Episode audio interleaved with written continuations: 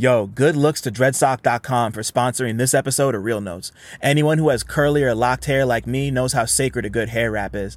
A do-rag, a wave cap, a scarf, a bandana, a bonnet, you name it. Dreadsock goes a step beyond the average with silk-based head wraps that offer full protection and frizz control for curls from 2A to 4C. They're made of the blend of breathable materials to help retain hair's moisture and preserve hairstyles enough to ensure a few less trips to the salon, all held down with an elastic band strong enough to withstand even the most aggressive head trips. Whether you wear one to bed or wear one on the go, Dreadsock will have you looking fresh and full. Socks come in all sizes, from shorties for short hair and beginner twists to extra large for the longer locked folks out there. Look, y'all, I've been growing my locks for nearly two decades and have been a loyal Dreadsock customer for 15 years. So when I tell you these shits work, I'm dead ass. Plus, they're an independent, black owned business that's worth the time and energy. So go to dreadsock.com and use promo code CINEMASAI, that's C I N E M A S A I, for 10% off your first order. They won't fall off in your sleep, but they will keep you looking fresh. Thanks again to Dreadsock for sponsoring the episode. Now let's keep this shit moving.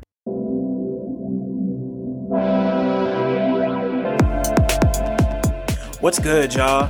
My name is Dylan Green, and this is Reel Notes, a space dedicated to blurring the cultural and artistic lines between rap and film. I'm here to chop it up with everyone from rappers and producers to journalists and video directors about their relationship to movies and how, if at all, film inspires their craft. My guest this week is Chicago rapper SKECH185.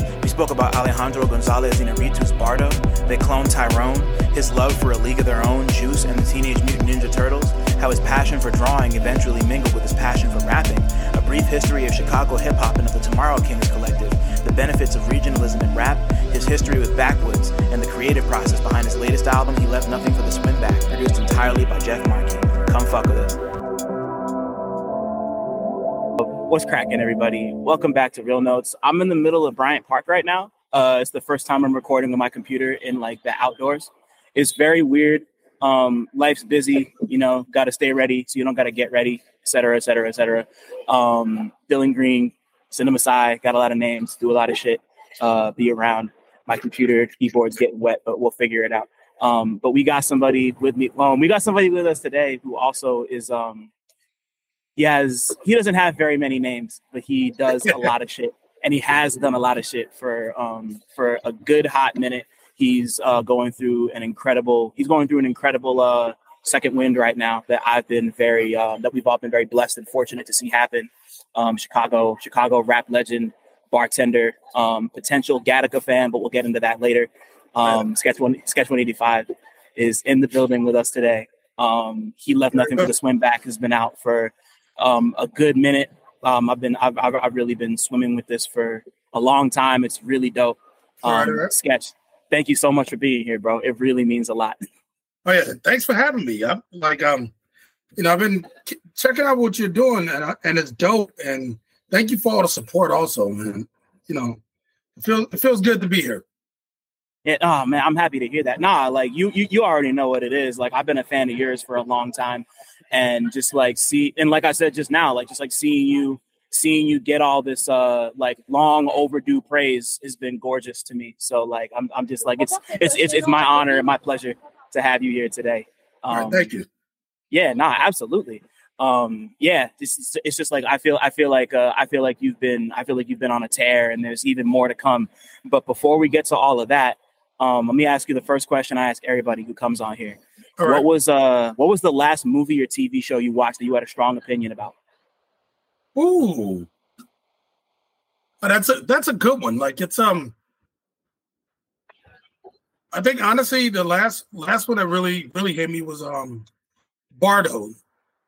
Like I've seen a lot of movies for Bardo, B A R D O. It's by um, Mhm. I believe Inuritu Inuritu is his last name, but try to Oh. full name. I know the movie you're talking about. I haven't seen it, but Yeah, it's uh, full name is Bardo. Um, like I've seen plenty said, but that was the one that stuck. Bardo, False Chronicle of a Handful of Truths. Yeah, and it was written by Alejandro Gonzalez Inarritu. mhm. So where'd you um where'd you watch it? How'd you watch it? And how'd you like it? okay. So I'm so I'm going to forget the theater. I apologize. It's a small, it's a small, it's a small theater. uh, on the Lower East Side. Me and my lady actually went to the wrong theater uh, at first because I didn't check the address. I had to power walk, and, and we got there right before the movie started, and it was cool. Like I thought it was initially, I thought it was too long because it's around three hours, and then when you realize towards the end what it is, then you understand how long it is. Admit it, like the director uh, edited his own movie, and that yeah. shouldn't have been the case. So there are scenes that, upon reflection, seem just overly masturbatory in regards to like just the type of thing people do when they want to exercise their genius, but don't realize part of genius is restraint. But but the whole movie is supposed to take place in a person's personal history within dream space. So it's it's uh-huh. taking place as a person is dreaming, but it's somebody going through their life and the way that you sequence things in your dreams. Ooh, which explains why, which explains why why um, time moves so moves so oddly. And you know, and it was and it was cool. Like it, like it started to, you know, like being a brother. Like in 2023, there are all types of like con, you know, conversation about Americanness and blackness and so on and so forth. This movie, on the other hand, is about a documentarian from Mexico City who, through his art, moved to Mex- uh, uh, the United States. Yeah, like he was able to get uh, sponsored to get citizenship. Decades later, he's an award-winning um, filmmaker, and he goes back to his hometown, and they're awarding him a medal. But he's also coming in contact with all of the people that he stopped working with and lost contact with in pursuit of his dream. But also, you know, but with that, people start to question his true connection to his culture and whether it's being used as a tool for his artistic vision or whether he truly understands, you know, his own his own people and a journey. And a lot of stuff goes into that. But like you have all of that going on with his wife and children and so on and so forth. And it's all happening in his brain and the movie's been out long enough. It's been it happened like it's happening after something tra- something medical happens, and now he's reliving his life in the order that you live it in a dream, and like seeing all those elements kind of you know it stuck with me, stuck with me more than a lot of movies that I had seen recently.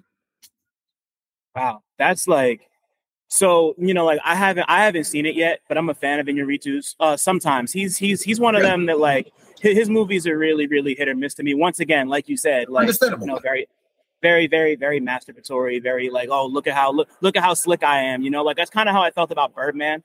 I don't know if you saw yeah. Birdman. I saw um, like like you know like it, it was like I was really impressed with like the technical and acting aspects of it, but it just really like you you hit it on the head. But just like yeah, you could tell that he's really you could tell he's really feeling himself, and it's just like look what I could do, and like yeah. look what look what I can do, and you can't, you know. Yeah, and, and, that could, it, yeah, no, you're right. Admit it, coming yeah. coming from like living within hip hop, and the idea of flexing style is always important. But you also have you have to know how to handle it. So you know, I'm looking at his uh, his filmography now like 21 grams work. 21 grams is amazing. Beautiful so is one of my favorite movies. And there's a there's a high level of restraint in it, but there's just things that like you know he weaves in so you don't fully understand to the end, which I do love. Right. And it isn't necessarily an aha moment. And this movie is cool because like it um it approaches something that the other ones don't.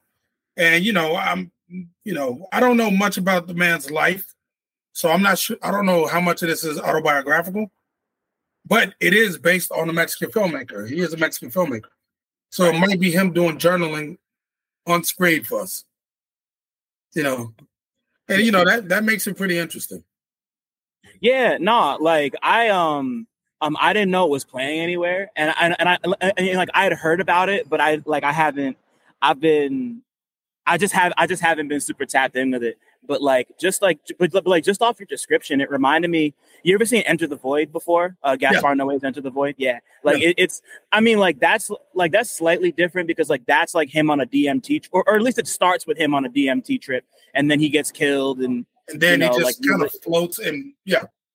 Yeah, he just kind of like relives his whole life type shit. Like it's it's it you know like it sounds different and a little more like grounded and maybe less like fantastical and crazy than that.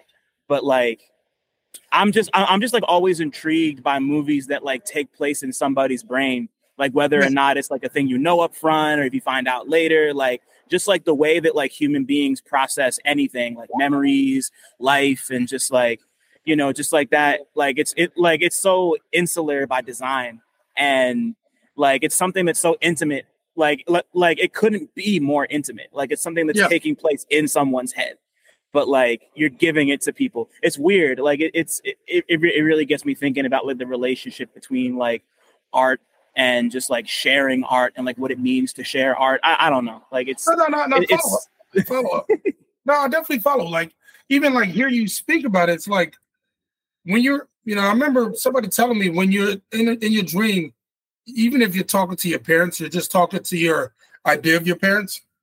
Yeah. You know what I'm saying? Especially if they're still alive, you know, across across the city or whatever. But everybody who was criticizing him was technically a voice within him. Mm. You know, when you think about, you know, when you consider that. So, you know, so where their dialogue begins and where his internal dialogue, where their dialogue ends and his internal dialogue begins, you don't really get to see, especially when you realize it's a dream.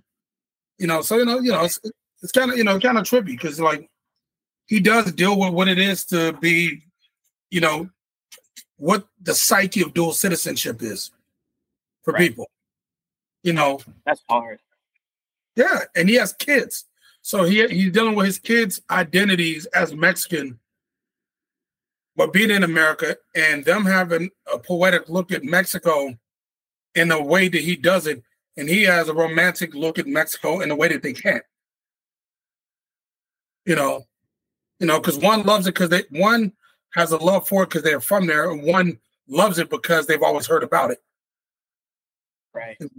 Yeah, and that leads to conversations too. Yeah. Mm. Okay. Yeah. Nah. I need to see this now. I'm. I'm. I'm ready. You. You. You sold it for me. Damn. Oh, yeah. yeah. And the funny part is like like I believe like Bardo is a spiritual space according to Hindu religion, if I'm not mistaken. I think. I I, I honestly don't know. Uh, reason being, me and Primrock, who has a song featuring uh, produced by Evidence, named Bardo. We had a conversation about it. That's you know, yeah, yeah, yeah. Just talking about it because it was a Netflix movie, so it was in the theater long enough for it to get Oscar dominant, Oscar to be Oscar worthy. Right, right. It's right. like after two weeks, it was just on Netflix. Because in the beginning, it says a Netflix feature film. Mm-hmm. But they need to be in the theater for so many days in order to be up for an Academy Award. Yeah, I think it's like a week. I think is the yeah. requirement. Like it has to play in a theater in Los Angeles or New York for like a week for it to be considered for nominations. It's it's it's, it's a stupid technicality, but you know, like it, it's, it's, it means people, like they could put it, it, yeah. Yeah, you're right. It's it's people, it's an older system not knowing how to work with the new models that they didn't create. Yeah. Yeah, no, it's it's it's it's strange. But like, you know, hearing hearing you hearing you talk more about Bardo, um, before um before we move on, uh, I just I just watched They Clone Tyrone for the first time last night. I don't know if you've seen They Clone Tyrone. I gotta yeah. finish. Like I fell asleep on the end. It was an interest. It was an interesting movie. I just happen to be tired. I feel you. Yeah, and yeah, yeah, no, I was watching it with my sister last night, and my sister was like, "Yeah, no, I couldn't make it." The I like fell asleep like forty five minutes in, so like it was me, my sister, and my dad, and we all watched it together. At like, like I had never seen any of it. I think he saw like seventy percent of it. My sister saw like forty percent of it, and I had seen nothing. So we all just kind of watched it front to back together, and it was um, and it was a ton of fun. But like, it just uh, just you know, just like the ideas of like identity and like place were really uh I mean like it's it's it's obviously not the same because um like you know like they clone Tyrone is way more. It, I mean, like they're both pretty high concept, but like this one's Yeah. like kind of like zany and goofy and just like about somebody who's like realizing that they're a clone and that their life's not their own and that like they've lived it a thousand times already.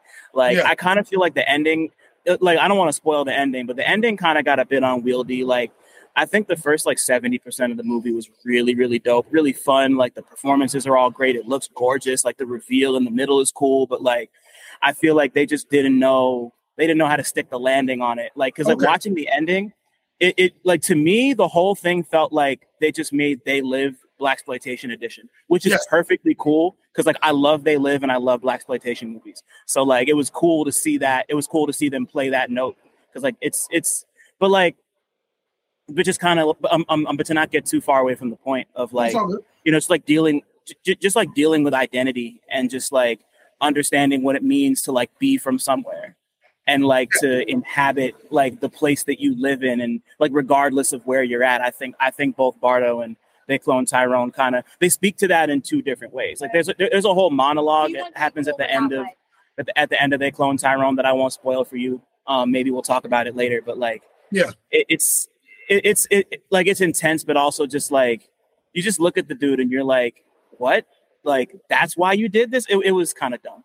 But, Okay, um, okay. Like you know, I gotta ask because of where I was in the movie. Did they ever did they ever explain where the movie was actually being filmed? Like where what was the actual location, or is that just a part No. of the point? Just part of the point, I guess. Yeah, you know, like it's, it's weird because they bring up they bring up a bunch of other places. Like I mean, like they talk about Chicago and Los Angeles and Detroit, Yeah. but like you never find out where the Glen is. The Glen is just yeah, the Glen. You know, yeah. which is which is you know like I yeah. No, no, you're right. you- You're right. It's like you know that was the one thing I was like, cool. I want to see how this comes together. You know, because like I was like, okay, it's every blaxploitation, it's every piece of slang. Because the movie starts with them saying "on God," and as far as I know, that was some Chicago shit. So when I heard it, I was just like, I was like, okay, cool. That gives me a clue. Then they start saying other stuff. I'm like, okay, this is okay. This is this is blackness by way of Google search. You know, yeah I felt the, I felt the I felt the exact same way. So I was just like, okay, cool. But then again, a modern blaxploitation movie, cool. If it's somebody not of the culture trying to figure out how to explain the culture, I guess that would be the way you get it. You know, which is even if it was a black dude, just Right. Yeah, no, I, yeah, no. I was gonna say like Juel Taylor. I didn't know anything about him. I think this is his first movie ever. They like broke the Yeah. script back in 2018, and like, Yeah. you know, like I was just thinking to myself, like it really felt like, like it felt like they were trying to force so many like phrases and buzzwords, and like I get that that's like it- it's like a part of the blaxploitation thing. Like it, Yeah. is there's like a there, there's like a there's like a sense of like there's a sense of like forcedness that comes with every blaxploitation movie that's just gonna be there no matter what. So like he Yeah. gets a little wiggle room there, but like it was it was just interesting to hear like just like the way they would because like there was another point where like you don't know what time period it takes place in either because like one Oh, of them no, has a Motorola Razr flip phone. Um, Jamie Foxx makes a reference to like somebody getting 50 cented. So I'm like, okay, so it's so like we're at least somewhere in like the in like Yeah. the early to mid, maybe even like late 2000s, you know, like maybe Yeah. Because like because I because I realized after I saw the movie, nobody had a smartphone. Like there was one Yeah. dude who was on a landline at the end when they were in the bunk. Well, you didn't see that part, but you, you'll see. But like, yeah, it, it was. There were a lot of really cool ideas there, and uh, you know, like once again, like looks great, sounds great, really well acted, great Yeah. score, um, super duper dope soundtrack. But um, yeah, no, I mean like, yeah, but like Bardo, I'm just really like, like once I watch Bardo, I'm gonna be really interested to see if I can like, I I, I just want to see if that whole identity and just like sense of place thing holds up because there's like an element of that to they call Oh, yeah, Tyrone. We'll see oh, you'll see later in the overlaps. Oh, you'll you'll definitely see overlaps, and I know we can move forward. It's just, for example, same way the Glen is. If you haven't walked through Mexico City, which I have not, there's there for me it was a, a level of um, not knowing where this was. So it Mm. wasn't until somebody said this is this that I go, okay, th- we we are a- actual place on the map. So there's a certain level of it could be anywhere, but you just know that it's not where you are right then. right? You know? And you know, like I, I- Yeah, but Sorry. we can keep going on and on with it because, like this, because you know, there, there's so many threads that just come from from that. Yeah, nah, totally. Like I, I'm, I'm just always like interested in stuff like that because it's like really disorienting, you know. But like I like, I like being disoriented when watching a movie as long as it like does what it needs to do. But um, you know, like for you, let's run it back. Let's run it back a little bit. When was okay, yeah. um, what's the what's the first movie experience you can remember having? Um, it could be at the theater, it could be at your cousin's house. The the first oh, thing man. that comes to mind for you. Oh shit, that's that's tough. Like one of the the earliest movie I can really think of uh seeing in the theater might be the first Teenage Mutant Ninja Turtles movie. Hey, what a time! because now I'm now now I gotta really look up when that came out because there've been so that many. That might have been.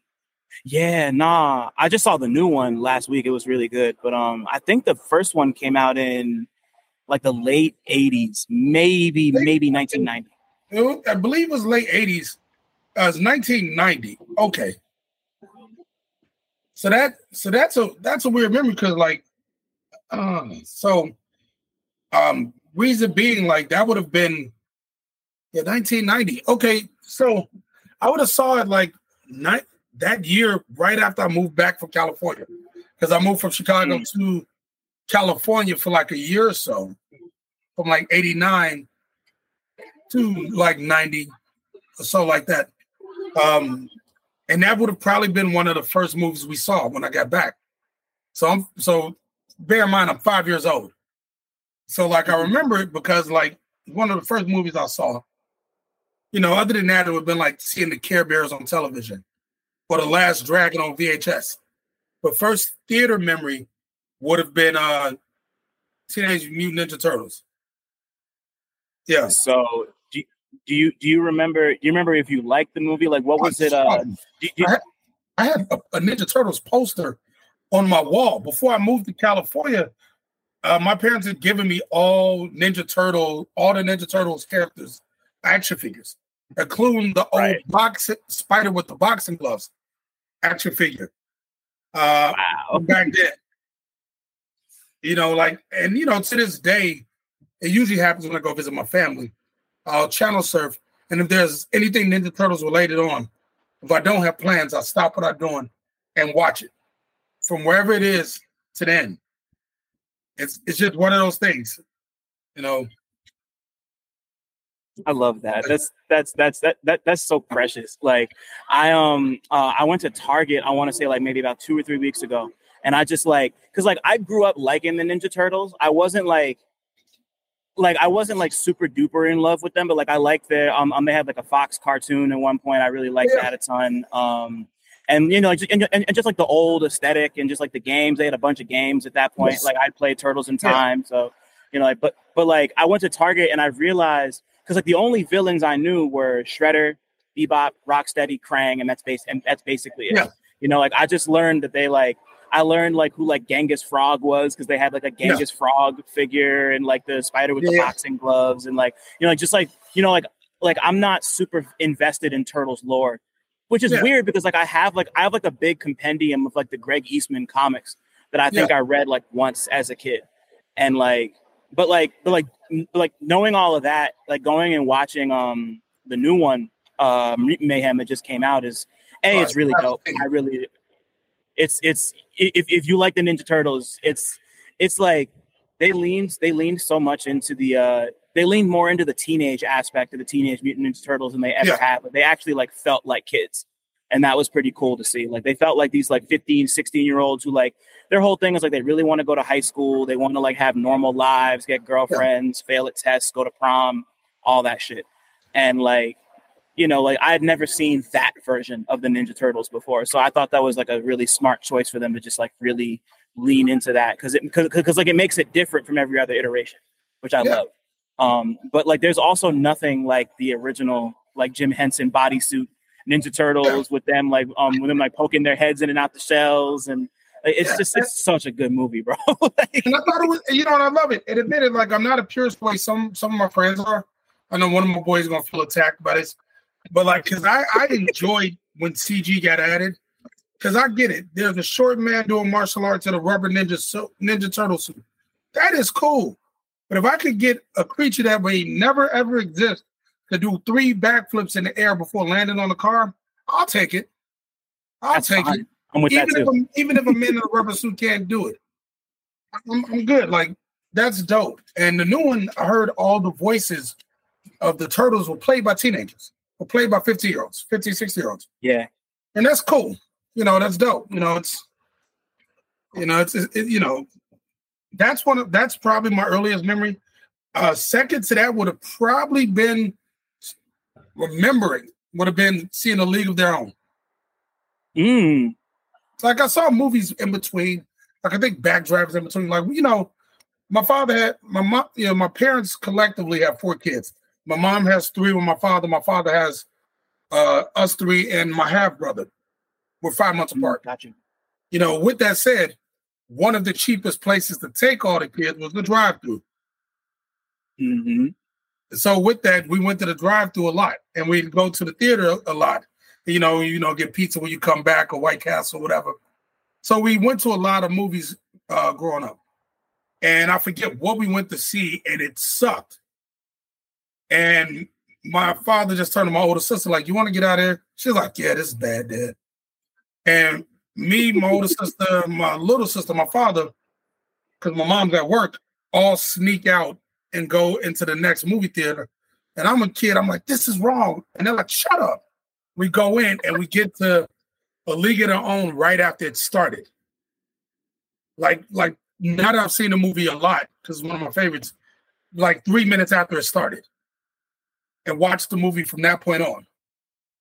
You know, and that was probably one of the first times I could think of a movie hitting me on a emotional level, intellectual emotional level. Because I'm seven years old watching this. You know, Right. Yeah. No. So yeah, like talk to t- talk to me about that because like I was I was just thinking about a League of Their Own recently because um I started watching the I started watching the Prime series they had the Okay. I think they just canceled it. Unfortunately, they it only ran for a season, but like it was really good. And like I've seen a League of Their Own, and it's a really great movie. But like, what um, what was it about? What was it about the movie that hit you like so so hard in the chest? That that because like that is a really powerful movie. I mean, it was pro- it's you know the element of family.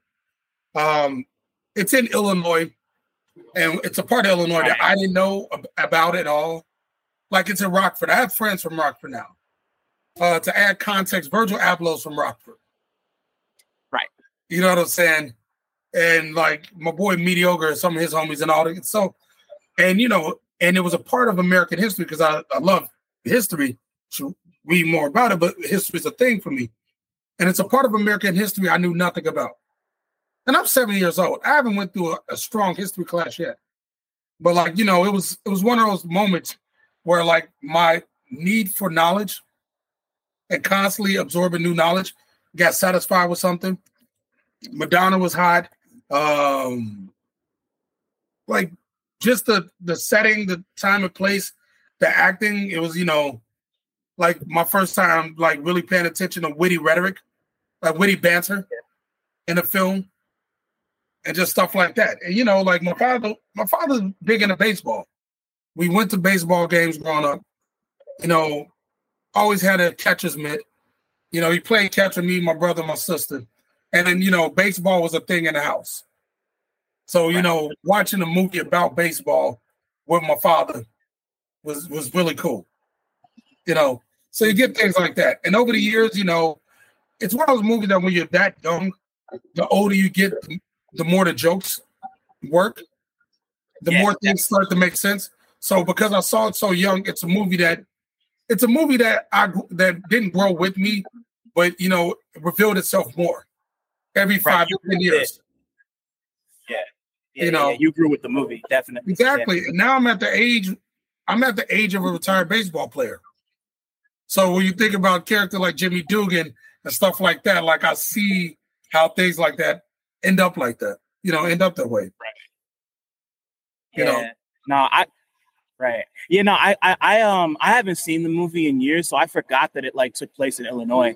And um, you know, just like revisiting revisiting like my faded memories of it through the show was you know, just like on top of everything you just said, um, it was just really dope to just see the story of like all these women forming a baseball team because yeah. like all the men were gone and like they just like you know just obviously there's a lot of uh you know like there's just like a lot of commentary on like sexism and absolutely. just, like they just they just like they just did it in a really smart and fun and just like cool way that I think uh I think it holds up really well. Like I've been meaning to like actually rewatch the movie um because it could because yeah it's definitely been a while. But like that was also one of the first because Geena Davis is in a league of their own right? She's the star. Right. She's of course the star of the movie that might have been that that was like at the very least one of the first things I'd ever seen her in because it was either it was either that Beetlejuice or she was the mom in Stuart Little and Stuart yeah. Little was a movie I saw a lot as a kid so like that was uh that, that was like one of the first three times I'd ever seen her. But she just she just killed it, you know. Like the whole yeah. the whole movie's great, and I want to rewatch it again. Yeah, yeah, and it, it was cool. Like you know, and I'm searching for a better word for it. And because I can't find it, I'm gonna just let people um shit on me for saying it. It, it, it made commentary, but it wasn't heavy handed at its point.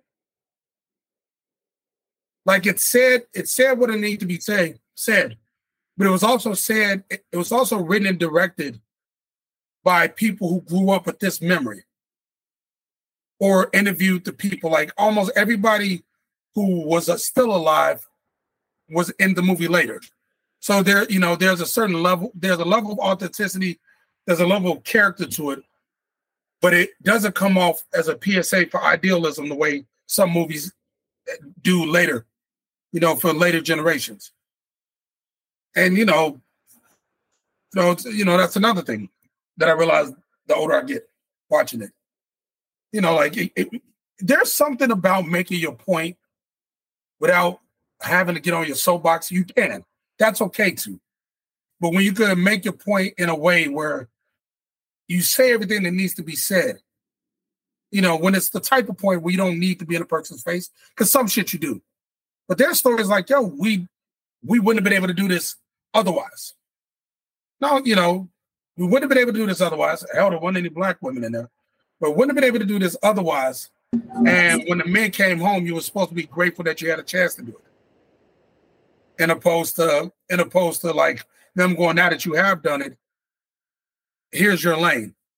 You know, and seeing that, you know, immediately women fought and said, no, you're not going to get us to go back to being in a house after we've been in the factory. You're not going to get us to be happy waiting for a man to come home every night after we've traveled the country. You know, and, and that, you know, that's that's really cool. And like the part when in the juke joint, um, and like ladies are getting all out of sorts because they're dancing with black men. It's kind of funny. yeah, no, I agree. It is, it is, it is pretty funny, and just like, yeah, no, it's, it's like a League of Their Own is definitely not the type of movie that, like, you know, like it's not like grabbing you by the cheeks and like shaking you to be like, this is what you know. Like, it's not like a like like like, like the one person who always comes to mind for me with that is like Spike Lee. You know, like because like yeah. all of his movies are that. Like every yeah. single Spike Lee movie is like, this is what I'm trying to tell you. Like, wake yeah. the fuck up type shit. And yeah, you know, like not every movie, not every movie needs to be wake the fuck up. It could just be like, like, like you said, like there's definitely a level of um authenticity and just like a, just like a, like it feels lived in. That's it. Like, it, yes. like it, it, like it feels, it feels like a real. It, it, feels like a real world and not just like a bunch of characters were plopped in it. It feels like somebody lived that experience, wrote it down, yeah. was like, here we go. You, you know? can you can smell the field that they're playing in. Right. Yeah. Exactly. Exactly you know like and and, and you know like to me like like you know like i love a i love a movie that's like blatant and direct as much as the next dude but like i love it i love it when people can like make like i'm a i'm a big fan of saying it without saying it you know like yeah. just it's it, it's it's it's almost like a different form of wordplay to me you yeah. know where it's like you can like get your point across without having to be like mm-hmm. this is the point i'm trying to make you know yeah. like it, you don't always want that and it's not mm-hmm. always necessary you know oh, absolutely um, so you act so so you actually answered my you answered my next question before I even got to ask it. So um so before so before we move to the synthesis into like a um you know like your career and the album, like what um when did music I mean like I feel like music's I always have a difficult time asking this question because like it's not about like when when did music come into your life, but like when did music become when did you have that same emotional response to music? Like when did it become capital M music to you? Okay, so so the easiest way of putting it, the two things that have always been in my life: art, visual art. I went to school for art. I got my degree. I got my BFA illustration. So comic books illustration, as I would learn, it was called later, and music, with like the third being troublesome relationships with women. You know, I blame myself for mo- almost all of them and and martial arts things. Though I never, you know, only went to a few martial arts classes. You know, I'm of that age where martial arts movies were just prevalent. You know, so with that, like my earliest memories, some of my earliest memories were were rap. Uh, and my earliest music memories are rap, flat out. Like some people say Michael Jackson, Whitney Houston. No, my earliest memories Right. Special Ed and Kool Moe Dee. And you know, like my cut, you know, I had a cousin who was a well-known graffiti writer back in the city. I got a our older cousin, God rest his soul, used to uh you know record every music video on VHS. And when we had family get-togethers, he would just throw the VHS on while we eating dinner and blah, you know, like eating pizza, or whatever, and so on and so hard. forth. So you so you got that you got that going on. And you know, like I think first, damn near first time I heard rap, I tried to imitate it. First time, you know, first time I tried to freestyle probably was first grade. And I used to say, you know, just be saying shit, you know, rhyming to myself. In second grade, one of the teachers assistants were like, stop rapping to yourself. And I was just like, like kind of embarrassed. And you know, keep in mind that like, you know, rap was still, you know, like it was popular, super popular, but it's not popular the way it is now. You know what I'm saying? And being a rapper, then you know that was like being the really good guitar player. Everybody, ev- like you always have people that try to rap because it's it's it's something that you do with your friends. You talk shit. Rap means talk. When I talked to my grandmother, God rest her soul, when she asked me about my friends, I would go, I was just rapping with them the other day. Because you know that's just old, that's just old slang. So it's something that was just kind of always there, but like um by the time I was in third grade, I was freestyling to myself. My older sister would catch me, and she told me to get in the talent show. I was too scared. Uh, would freestyle for like kids in the neighborhood. Um, you know, were part of like a failed attempt at redoing Joyful Joyful on stage, like the next, you know, in '95, and you know, like just just watching all the movies, you know, like by 91 I already had kind of a bug for it. By 93, I knew it was going to be around for a while.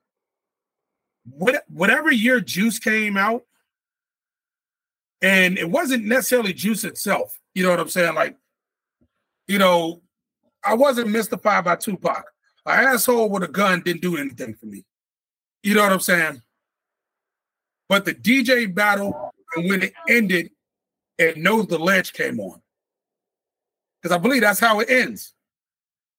Or is it? Yeah. No, no, no, no, no. Or does it end with Uptown You mean, Anthem? you mean you, you mean the you mean the DJ anthem or the actual movie itself? Uh, uh, Juice, um, uh, does it end with Uptown Anthem or does it end with Knows the Ledge?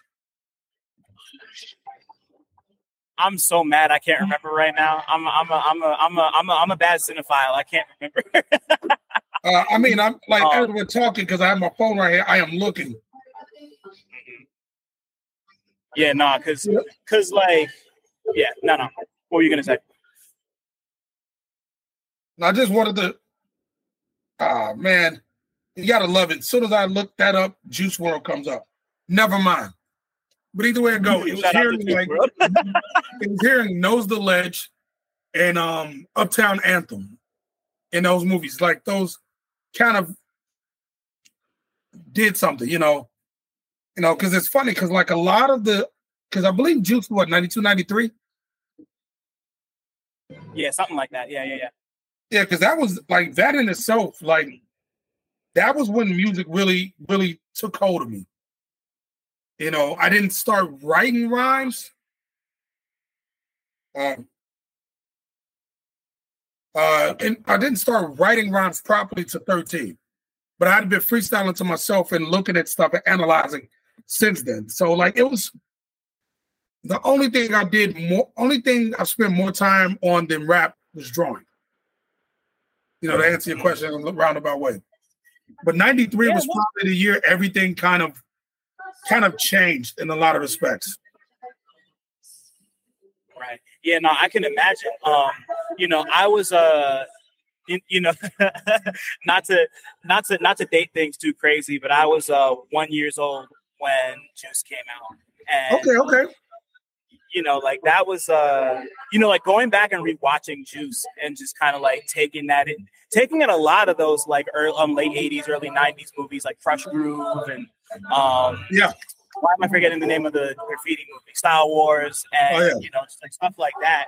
You know, like like you said, just like seeing seeing that rap was really popular and that like in, in, in, in that like hip hop culture was a thing that was like established and popular but still growing.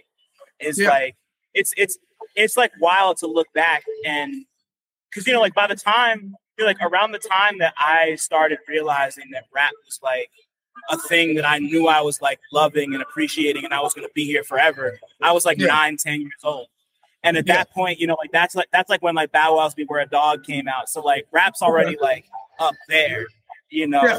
But like, but like Juice is, you know, like on top of being a great movie, Juice is also like a really beautiful timestamp of like that moment when um like like when people really started to take hip hop culture seriously because of because you know, like because somebody like Ernest Dickerson could like put a movie like Juice together, or like yeah. somebody like Tupac could bring Bishop to life the way that he brought Bishop to life.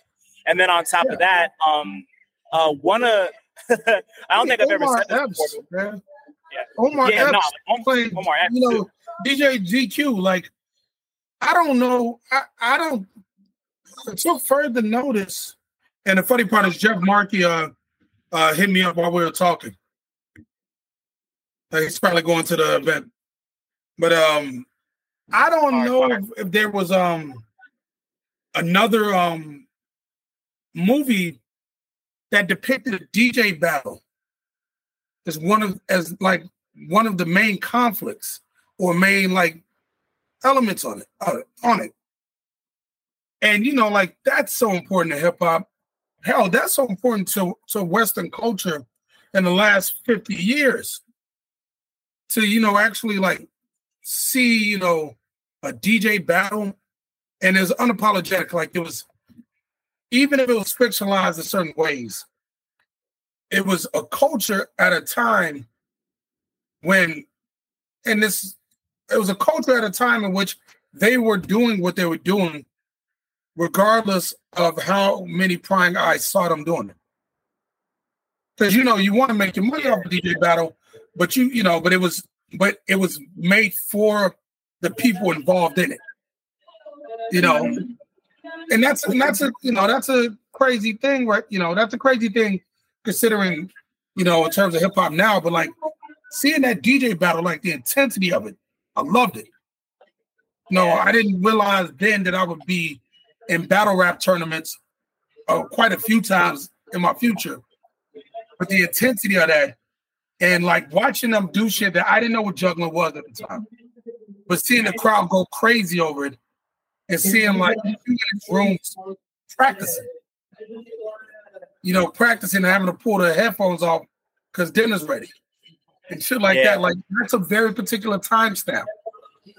You know that you know it does it doesn't quite exist that way anymore. You know, right?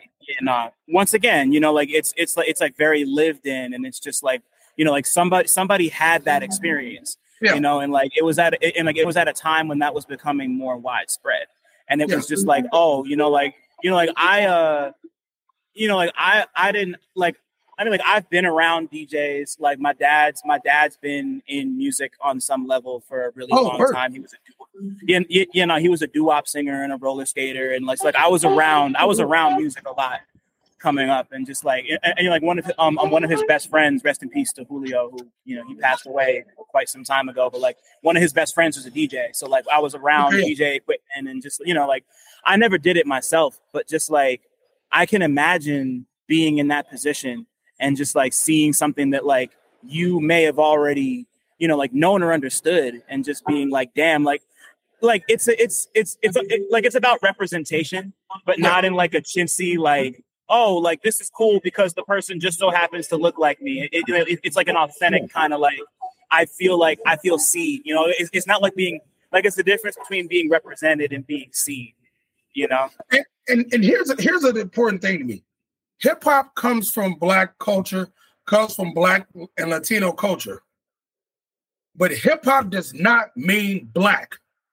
It's black culture, but it does not mean it's something that every black person knows instinctually.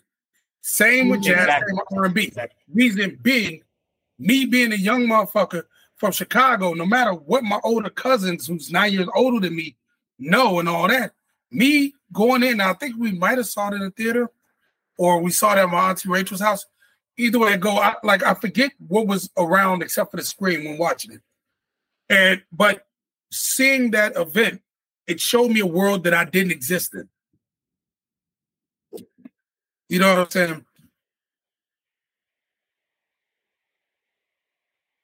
Yeah. right Like- sorry like- I, I just sorry i just got a phone call in the middle of that Oh, no, I uh, understand that. I, no, I just dealt with the same a second ago. But yeah, yeah, you know what I'm saying? Like it, it puts you in a world. The only reason I say all that is that like I saw the DJ battle and realized that wasn't my reality. That was not my world. At the time, that was not my culture. You know what I'm saying? I like I, I got into it later, but that was fine. But it was like this wasn't something that I instinctually knew. Oh, oh, this is this, this is this, this is this and that was that was incredible. That was you know, like that and like is like seeing that or the MC battle that started Rhyme and Reason, the documentary. You know what I'm saying? When I saw that, it was at somebody's apartment. I was just like, I, I literally jumped up and said, "What was that?" And I think my sister, somebody was like, "That's a rap battle." I was like, you, know, you get things like that, like you know, over the over that course, and all of that happened before it started before I saw a rapper with a notebook. And like uh, I heard uh Dave from Trugoy from De La Soul talking about how he only uh uh writes with black ink and things like that on the page. And you know what I'm saying? Like it was years before that you know but you know excuse me. I know we got to move forward No, no, no, you're good. Like this is all like, you know, like it was new. You know, like it was new and it wasn't necessarily something that you were steeped in yet, but you know, like obviously you're here now and you've been here for a while. well, and, I- So, and I love it I love it you know Right. Yeah, of course. No, I, I, I- I would, I would, I would, I would expect nothing less from somebody. Like we're gonna get into it later, but like just considering how urgent he left nothing for the swim back is, like Yeah. you can't not love this shit if you're not if you're rapping the way you are over the beats you do. But before we get to that project, yes um, when did you? So like, so, so know, you're talking about just like that not necessarily being what you were steeped in at that time, but like recognizing and being like energized by like the DJ battles of Juice and the rap battles and Rhyme and Reason. So like, when did you when did you first know that when did you first know that music was going to be more than just a hobby or like a thing that you'd see on a screen and be like, oh, that's kind of cool, you know? I mean, like, and and keep in mind, after Juice came out, like the year later, a year or two later, I end up hanging out with my older cousin, walking around with him on the way to a writers' meeting, and seeing him and his boys do graffiti as we're walking, like they're just busting tags. So now I start seeing Right, all the right. writing that's all over Juice, and I'm starting to realize that like that's a part of this. That is a part of the city I'm from. I'm just too young to know it at the time. Um, and you know, as time goes on, like you know, we mess around with rapping, and you know, I try to rap with my friends in the neighborhood, and you know, they weren't serious about it, but they were happy to see me do it. I went to high school, and I met my boy Suni, and Suni's from Hyde Park. Hyde Park's the neighborhood uh, Obama uh, lives in. It's where Vic Mensa's from. It's where Vile's from. is where the University of Chicago's at. you know, well, he no, he's from Bronzeville like me. He went to elementary school in Hyde Park, which is the next neighborhood um southeast. And with that, like there are record stores over there, and it's a big meeting spot for like jazz cats and for hip hop heads, depending, you know. So, you know, we're rapping outside of our high school downtown, but then we're heading, getting on the bus and heading to Hyde Park to buy records.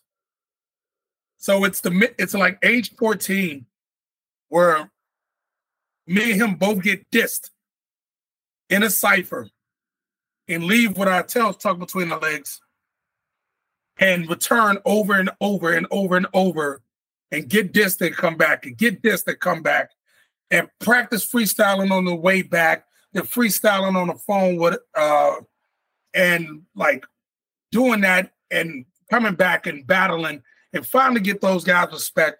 Then going to Columbia College, which is a block away from my high school, because I went to high school downtown, and battling those guys. And all of that process started at age 14. Like when I started battling on the street, you know, started, you know, cats trying to sum me, me learning how to fire back, me um going to other neighborhoods to buy records. My boy Sasha, one of my oldest friends now, you know, finding out that we rap, it was like I got turntables. And he became my first DJ because he because his older sister is a graffiti writer, and her close friend is graffiti legend uh, Raven SB, who's one of the from one of the legendary rap groups rap groups of Chicago, and he's already entrenched in that because of his older sister. And we're now freestyling over turntables at age 14. And he lives on the other side of the city. So we're traveling on the other side of the city, you know, listening to our CD players, you know, and the music we got like on the way there and things like that. And that all starts freshman year of high school. Like, and it's been it's been to the races since then. You know, and I'm 38, so that just to give you some some context. You know, right, that's totally. that's fall of 1999. You know, right. And you know, like on top of that, like it's so funny. To, it, it's so funny for me to hear you say that, like you know, like talking about juice and being like, this isn't necessarily like my culture at this point, but like it's all around you. You know, like you're surrounded by these people who are but, doing but, but, all this stuff. Oh, exactly. I just didn't know what to look for. But what was right, also exactly. interesting, what was also interesting is something that I learned from watching Rhyme and Reason, which would loop into itself when I was 14 or 15, no, 15. It would have been spring of uh, our freshman year. We're in Hyde Park going to the spot Dr. Wax. And these guys are selling uh, a mixtape put together. I forget who put it together, but DJ Precise did all the cuts called the Cooley High mixtape. And this is the first hey, time. Cooley High. Yeah. You know, and you know, talking about Chicago, right? Like that was the high school Curtis Mayfield went to. And like, and it has the Cooley High samples and all that. And this is the first time, because you know, if you don't know about the local scene, everything you know about is radio, which at that time, um, you gotta love Bill Clinton with the Telecommunications Act, they basically figured out how to how to like like wipe like get rid of the necessity to have local rap on the radio station. So that started to rapidly disappear after 96, 97. So by the time I'm in high school, we're only getting local rap at the end of the night. And it's basically the guys who could pay to be on. So it's we're getting pretty much the same thing the kids in the suburbs are getting. So unless you know the college radio stations like WKKC, or you can get WNUR if you're way up north, the WHPK if you're south, you don't know about it. So we get the we go half on the Cooley High mixtape, and that's the first time I hear rappers that say they're from Chicago that kind of have accents like me that are rhyming. I'm hearing Justin Vakill, I'm hearing Mass Hysteria, I'm hearing you know All Natural. You know, Big L just died, so there's a tribute to Big L on there. You know, and you know, hearing all these things, and that's when like, you know, Juice is when I saw the world. The Cooley High mixtape is when I realized the world also had my accent. You know, because mm. I didn't, you know, I learned about Common around that time. I didn't know that Common, you know, Common didn't get played on the radio a lot. I'm sure. You know? yeah, yeah, yeah. Not at that time. but you know, with like he was he was a niche uh, niche guy who did well. That when he released the record, they would interview him, talk about the record, and go back to ignoring him. so you know what I'm saying? Type so, shit, yeah. Yeah, so like then that's when that world that seemed so foreign started to sound like me. Other than that, it was like the brat, you know, in Rhyme or Reason doing the interview while on the toilet, smoking a blunt. You know, classic.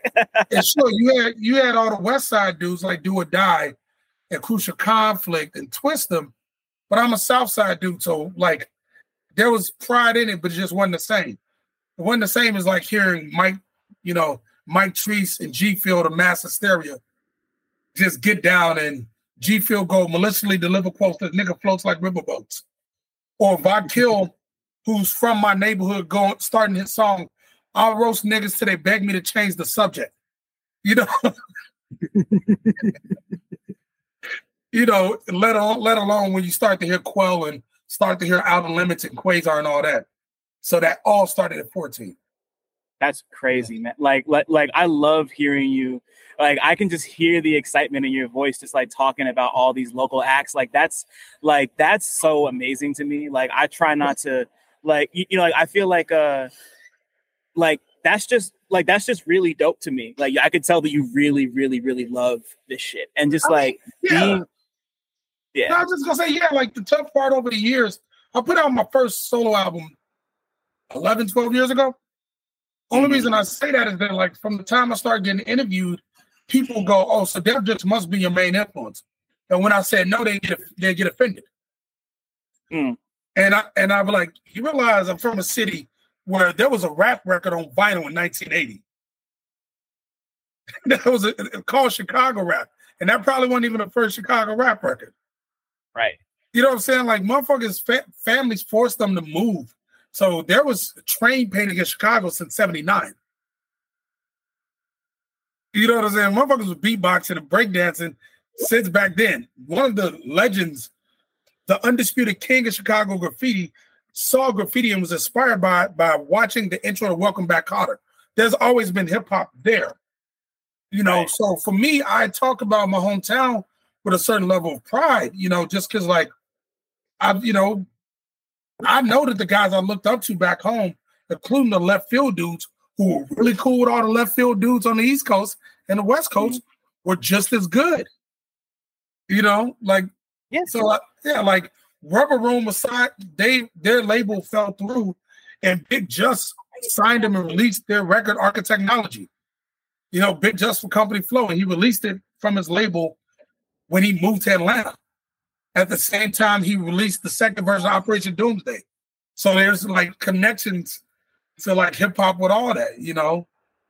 You know, so like I, I, I got love for that. And you know, these are all my big homies. These are the dudes that gave me uh positive encouragement and in some respects mentorship.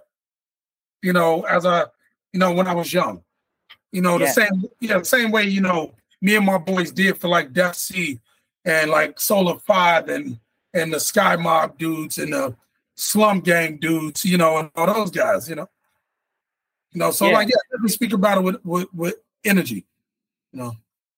Yeah, no, I just really appreciate that, you know, like because like there aren't very many, you know, like we're like we're past the point now where like like at, like at the beginning of the 2010s, everybody, all anybody wanted to talk about was like the the democratization of hip hop because of the internet and how like nobody sounded like they were from anywhere anymore. And like I feel like oh, I feel like over the course of the last couple years, things have really started to swing back in the other direction, where like everything's becoming like hyper regional again.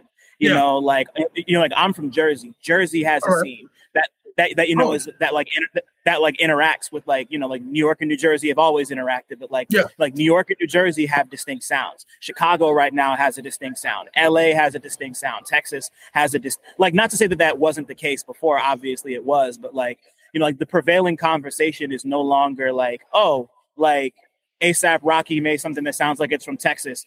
So now yeah. everything means nothing. You know, like it, like I'm just really like you being that amped about it just reminded me of that and that made me smile you know oh no, no i appreciate that and yeah like I, I was doing shows when people were talking about the democratization of hip hop, and it was funny because I was like, yes and no. It tend to be a lot of dudes represented by the same publicist. Yeah, you know true. what I'm saying. Just being real about a lot of it.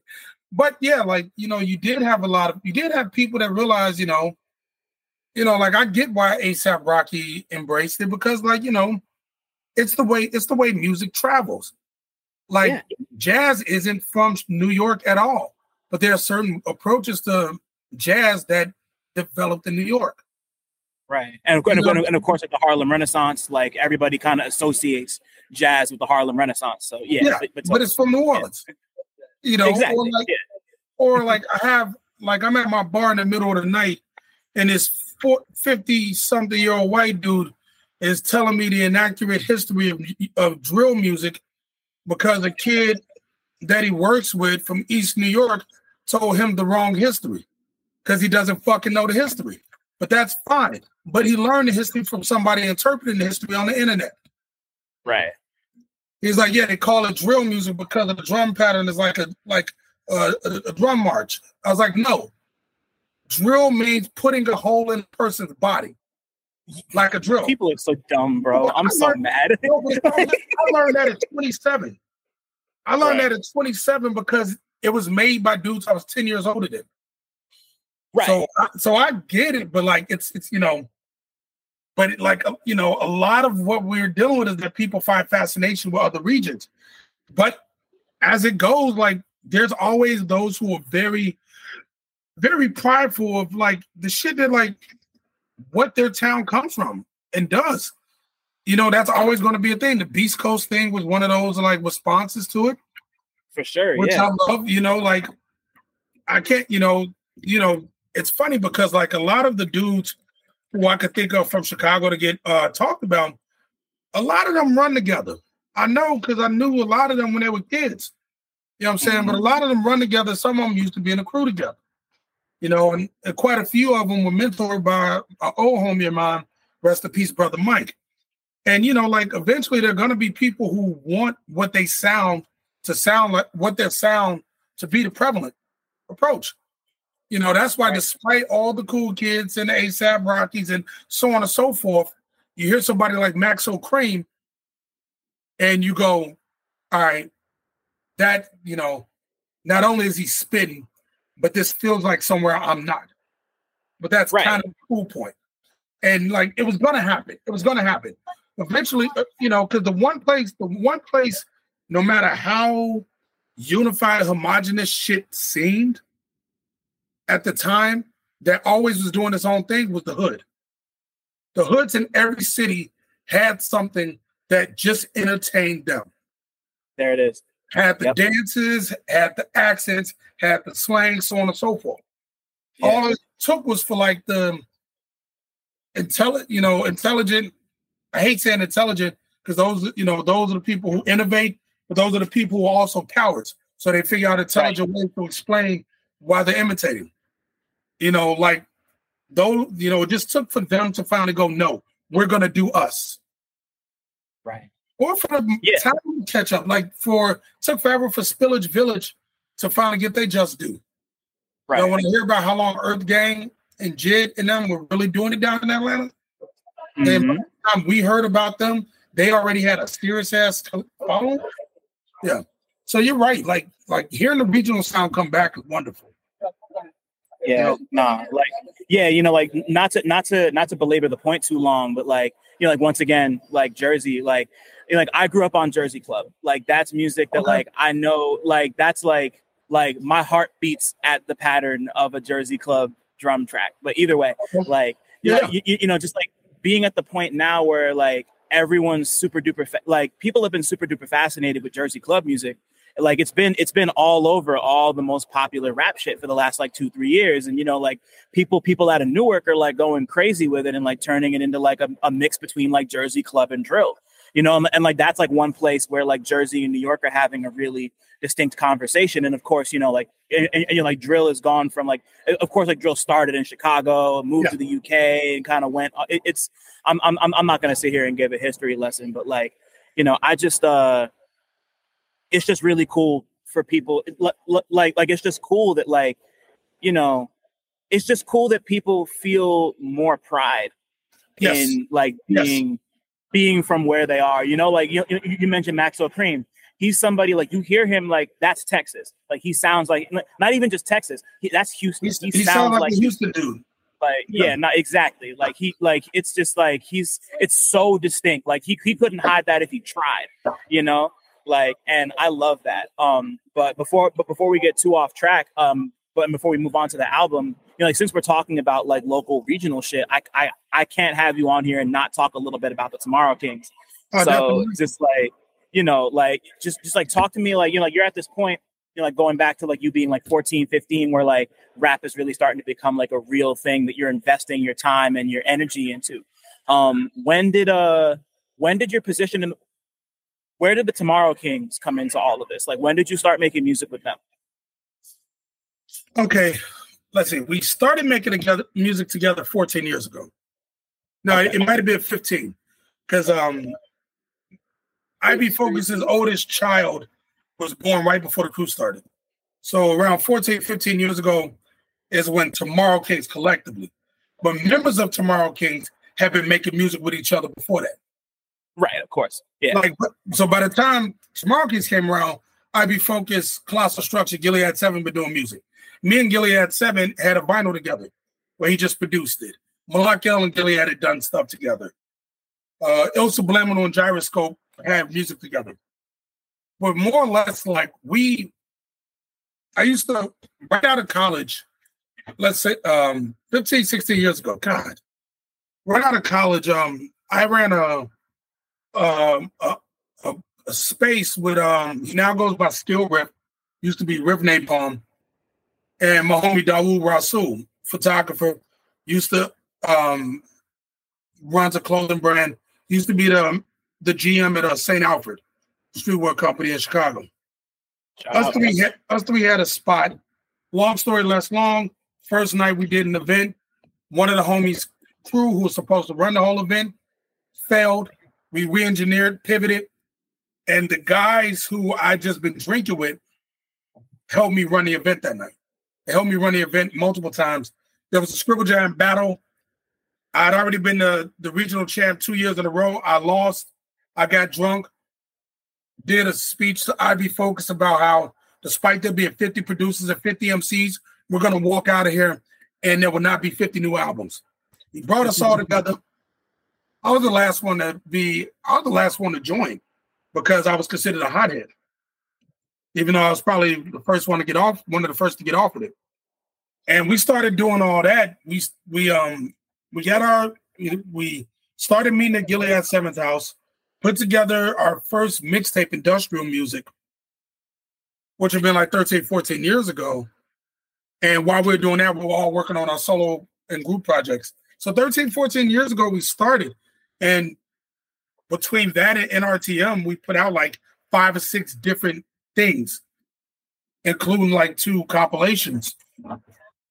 You know, so yeah, that would have had to have been uh 2009.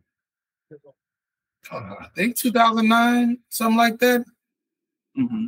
Yeah, and we're fin- and we're wrapping up the next record right now. So I heard that's like that's what so like like like I'm blanking right now. When when was the last Tomorrow Kings record? Because I feel like it's been a little while ago. since that. Yeah, I thought so. Yeah, ten years ago. Nah. like we like so. like we've all done music with each other since. Right. Like they were like I had members on Gunship Diplomacy from seven years back, which was me and ATD's second album together. I I love that album by the way. That that Thank album you. is great, bro. I Seriously. Still, I still got to talk to the uh, digital distributors so it comes up under a SKECH release uh, because people still believe there was a uh, 10 year period uh, between me releasing albums.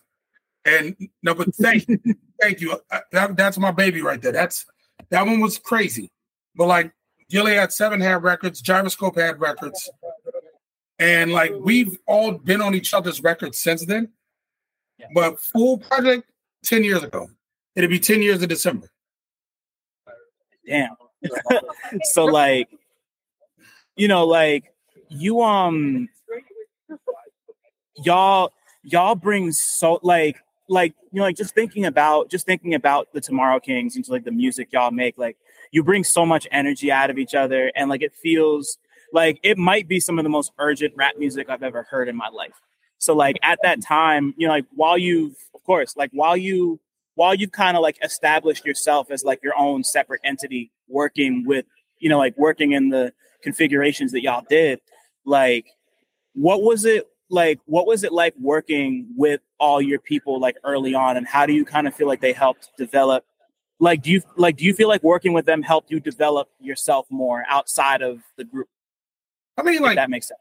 well one thing i will i'll add um i guess this is what helps. We were all we were all the guys who were too weird, too aggressive, or too something for the separate corners of the scene that we were on. Right. And we were all drinking buddies. We all became drinking buddies.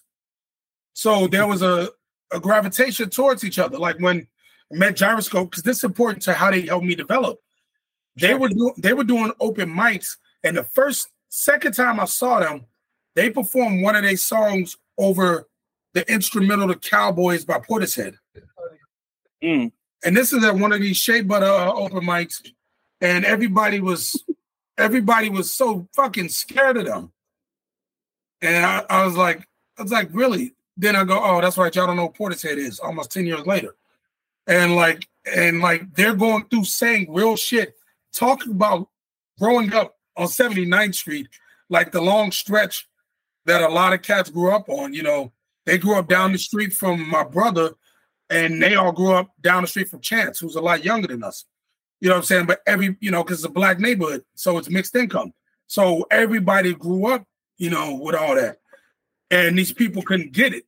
And when we all came together, all of the things that everybody else thought were weird about us, we were like, oh, okay, yeah, and I do some, I do a version of that like this and like this. And it was the first time I was constantly writing around people I was competitive with, that made me very competitive. Or I it wasn't that I just thought that I would be the top dog otherwise, but like people would come at things with, from angles I wouldn't have thought of. So it made me have to think of things from different angles. You know, you know, because it's easy to constantly do songs from the same lens repeatedly. You know, like you can you always get the same results. It's like doing the same rhyme scheme. You get the same results. Somebody's always going to like it. And with them, like when you're dealing with IB focused colossal structure, they're going to do something different every time. And they're going to do something different than each other and wrap it around you and go, okay, it's your turn. And Gilead 7 is always going to take an approach and a narration that's different. And Malak El is going to hit a flow and do certain things that are different. And Il Subliminal is going to hit shit at half speed a certain way and like switch the tempo of the song based on his pacing. And Lamont will hit you with a bunch of one-liners that are weaved a certain way that if you're not hitting, if you're not listening, you're gonna miss the details. And I have my approach, which is a, a lot of details, a lot of flow, all at the same time. But one thing they they taught me is how to not always be dissonant when I rhyme. I still do it a lot on my solo stuff, but when you're dealing with a crew, you figure out the great versions of you, uh, representations of what you do that fit within the whole, which in yeah. turn introduces new approaches to your style of MCing. You don't start sounding like them, you start sounding like a different version of you that works in that moment. Right. Because because getting eight bars means that you have to do something that you don't have to do We have 16 or right. 24. Because when you're in a seven man group, seven MCs at that time, plus the DJ, you could get lost real fucking quickly. You you could think you're really good. You could think that verse is really good. Then Malak come on and you're like, fuck, I guess I gotta be right. So it so it teaches you about the things in your style that are interesting, and that are particular in a in a certain way because you only have so many seconds to produce them. Right. Yeah, nah, like that that's oh sorry, were you about to say something else? I mean, I could I could go on and on about it. Like, you know, just like you learn different ways of courses because everybody has a different approach to a course. Right. You know, like I do the Lil Jon course. I find a phrase that's really cool and I repeat it a lot. Yeah. That's what I do. I'll occasionally do something different, but in general, it sounds really cool. The crowd's gonna like it. You repeat it a lot. It's the same thing as stretching before the next round. You know, it gives people a moment to to mentally relax. And not everybody plays that game, and everybody has a different approach that works for their style. And then right. you start to synthesize new things from that. And that's funny. And that's funny you say that because I was just listening to Badly Drawn Hero on my way yeah. here, and you do that on Badly Drawn Hero. You know that yeah. I could see for miles and my yeah, like oh, that, yeah. that's like that. Was, yeah, I love that. I just, I just, I just think, I just think that's dope. But um, you know, so like yeah, so like you, you know, you have your work with the Tomorrow Kings, you have your solo work, you have the other collaborative stuff you're doing at the time, and then um around 2018, I mean, like you've you, I mean, like you had known Woods and Backwoodz before then, but like I'm still stuck on the fact that you have the only feature on Arm & Hammer's Paraffin. Yeah. You know, like you know, like you. So so so like before we get to uh nothing for the swim back in particular, talk to me about when you first connected with Woods and Backwoodz and like how how that happened because like you know like being in a position where you're the only person on an album with a feature like that's like or, or, or like you being the only feature on an album like that's notable you know especially with the two of them. And that, and that's a simple and, and and it's funny that you say the two of them like because this is why. That's a simple story. It's am breakups. Am breakups is cool my homie breakups. He, he, he just dropped the album today called redivider it's so good yeah it's dope um he is cool with my homie v8 and Vile. I meet him 15 years ago when I'm out uh, in New York uh, for New Year's Eve. Later on, we reconnect after V8's record comes out and he has my favorite beat on it. I reach out to him. We go, uh, I come out on vacation to visit my boys, the Paxtons, and to say what's up to him. He sets up a show because I'm coming into town. And on the show, it's Warm Brit, it's sh- it's Shape, you know, Slangcore, you know, New Jersey. It's Uncommon NASA when he's still going by Adam Warlock. Shout out NASA. yeah, I was just talking to him not too long ago. It was it was MC11 who had the group with breakups called 11 a.m. It was a loose, you had cult favorite, which they were still working on at the time, which was AM breakups group with Elucid. Mm-hmm. You know, they were still they were still putting it all together. Like I heard like the original I heard the the early mix of Omega 3 and a bunch of other shit I was out there. You know, like and it was Billy Woods and it was me because breakups had been produced been a producer with Woods. Super did produce shit with Super Flycron Brothers and produced shit on Woods albums. So they had a working relationship for years at that point. And Backwoodz released and Breakups' first solo album, The Cam Resurrection. You know, a long time ago, like 14, 15 years ago. So, like, Breakups did the introduction. And when I got back to Chicago months later, Woods was out in Chicago doing business. So he hung out with me at Colossal Structure. From there, I moved to New York and we've just been around each other and did music. And Willie Green had me on the record and I saw him around. And, you know, you know, I'd done songs with Elucid over the years, did some shit with Castro. Me and him still got an unreleased song. Him and yeah. Jeff Markey did a rele- uh, remix for the Tomorrow Kings record uh, that Breakups had a beat on, and that was just a relationship. So we had a relationship. We were cool with each other. And then he calls me one night and goes, "We're working on a secret album, and we decided we we want to reach out because we want you to be the only feature on it." And you know, and keep in mind, like they're they're on the rise, and because I knew them already, I wasn't like, "Oh my God, Arm & Hammer." It's just two cats I'm cool with. Of course, you know what I'm saying. But that's me talking. But that's me talking. So they put out paraffin, and paraffin like blows up in a way that like I don't know if it surprised them, but it surprised everybody the fuck else.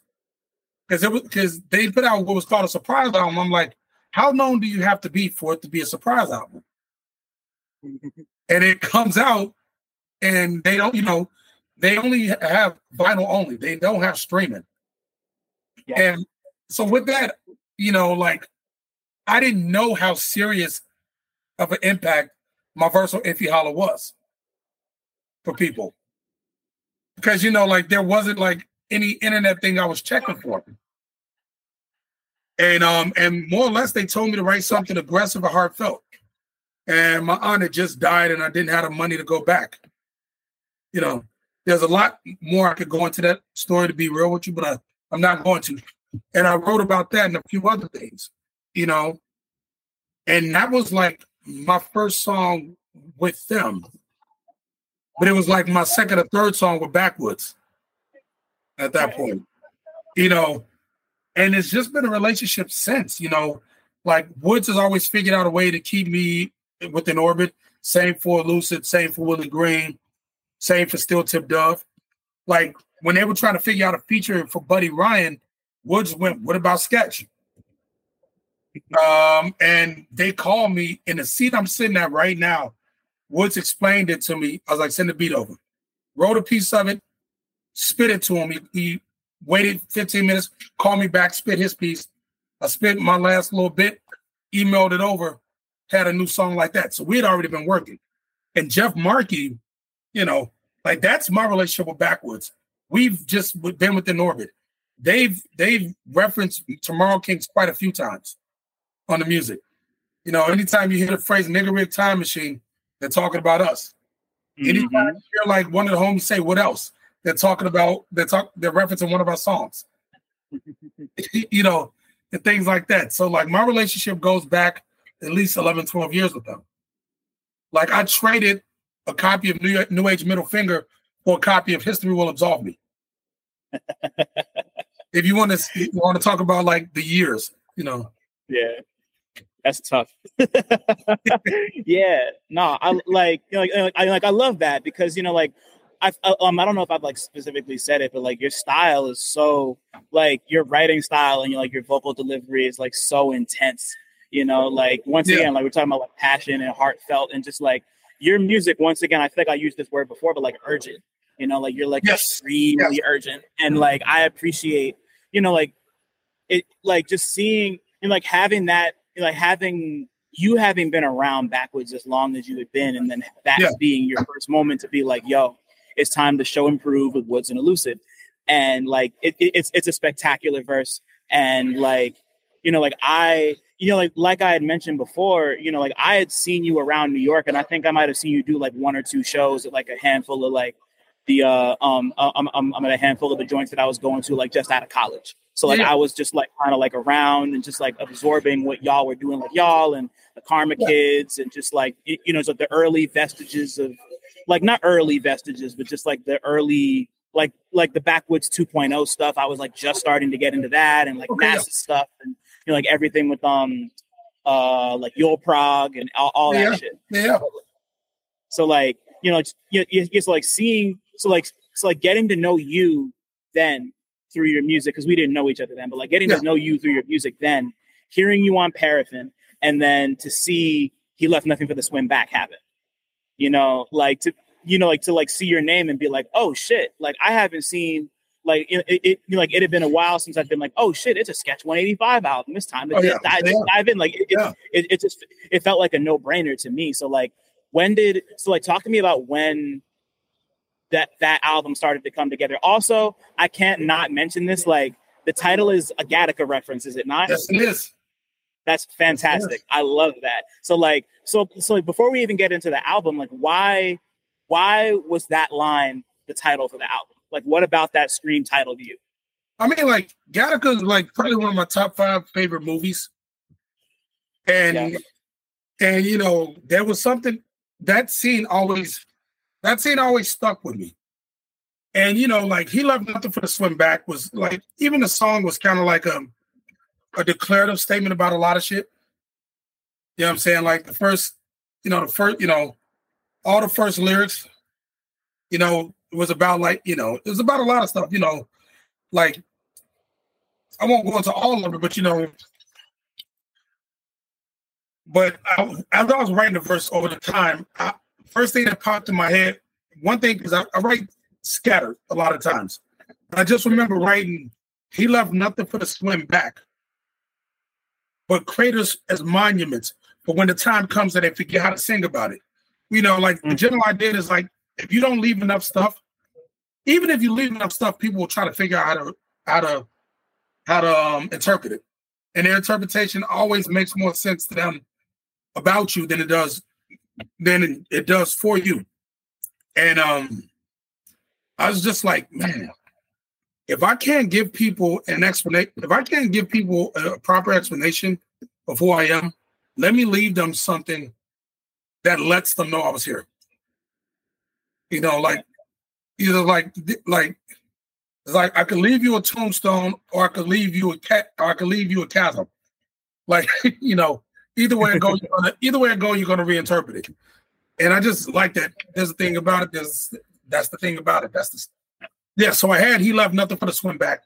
He left nothing for the swim back except credits for monuments when the time comes, and if he gets how to sing about it. And just thinking about like the idea of um the way I rap, like I, I rap in a certain I rap purposefully when I'm doing it correctly in a way that is hard for somebody to imitate. Yeah.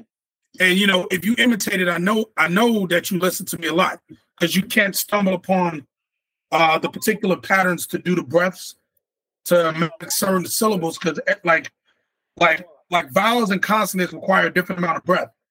So to do them in a certain to do them in a certain succession, um, uh, fucks with your breath control. And I do them in certain certain succession, so it's harder to repeat. So anybody trying to repeat my rhyme has a harder time. It's something me and my boy Choir came up with. So I'm up, you know, but I'm doing all that while trying to think high-minded. But I'm doing all that while trying to do a flow. Well, I'm trying to do every single thing every single time. I'm not giving you, I'm not leaving anything for people. And subject wise, I'm gonna get all of this out. If you want to hate me, you're gonna hate me after this record. You want to love me, you're gonna love me after this record. But I'm not gonna leave a subject for later because later may not come. So I'm a, you know, you know, so so you so you get that, and you know, like other than that, there was a part where I was just like, we only we only argue with family around here. So despite your claim you were found here, that was like because quite a few things on the song are jabs at mid-level, upper tier uh, indie rappers who I've known over the years and ran into over the years. You know, because just like when I was in my hometown, Tomorrow Kings is one of the more, despite being blackballed, we were probably the most respected rap group in the city. Right. So a lot of times we would be the guys who open for the acts and if we didn't open for acts, people would try to couch surf at one of our places and varying things like that. So we knew all the guys coming through. And sometimes we did shows with them. And sometimes we'd have to deal with fuck niggas who just happen to be mid-level rappers. So there, there, there are jabs about it all. So despite being this, we only argue with family around here. Despite your claim you were found here, Perhaps the dream is ghetto to you, but my wife was just found here. That's the thing about it. That's the sting about it. He left nothing for the swim back for credits and monuments when the time comes, and if you get out to sing about it. So when you combine it all, it's basically, you know, because every piece means one thing, combined, everything means something else. And it's just like reminding people that, you know, everything, you know, when you put in sequence, everything that's important to them only means so much to me. And, you know, like and it, you know, and just things like that. Like in Gattaca, just the whole idea of you know the dude doing the impossible and working through everything, you know, and everybody telling him he's not supposed to do be able to do it because of something in his blood, but nothing of his ability. And he managed to defeat it all. And the thing, and the thing that almost defeated him wasn't him lying. you know, his brother almost turned him in strictly because he wasn't supposed to do it. He wasn't supposed to be able to do it. Right. He was supposed to have been dead at 40. You know, at a at a you know, in a world with medical advancement. you know, right. And things like that, you know, and you know, that always that, that stuck with me. And the same as with a League of Their Own, it's a movie that means something different the older I get. You know, so I try to watch it once a year. And the way it's shot, the colors, I still haven't seen Le Samouraï. And I was told that it's it owes a lot of its style to the movie Le Samouraï. But it's yeah, but it's the way it's stylized, the approach, the dialogue, the fact that it's probably the most artful way of um, talking about eugenics we've seen so far.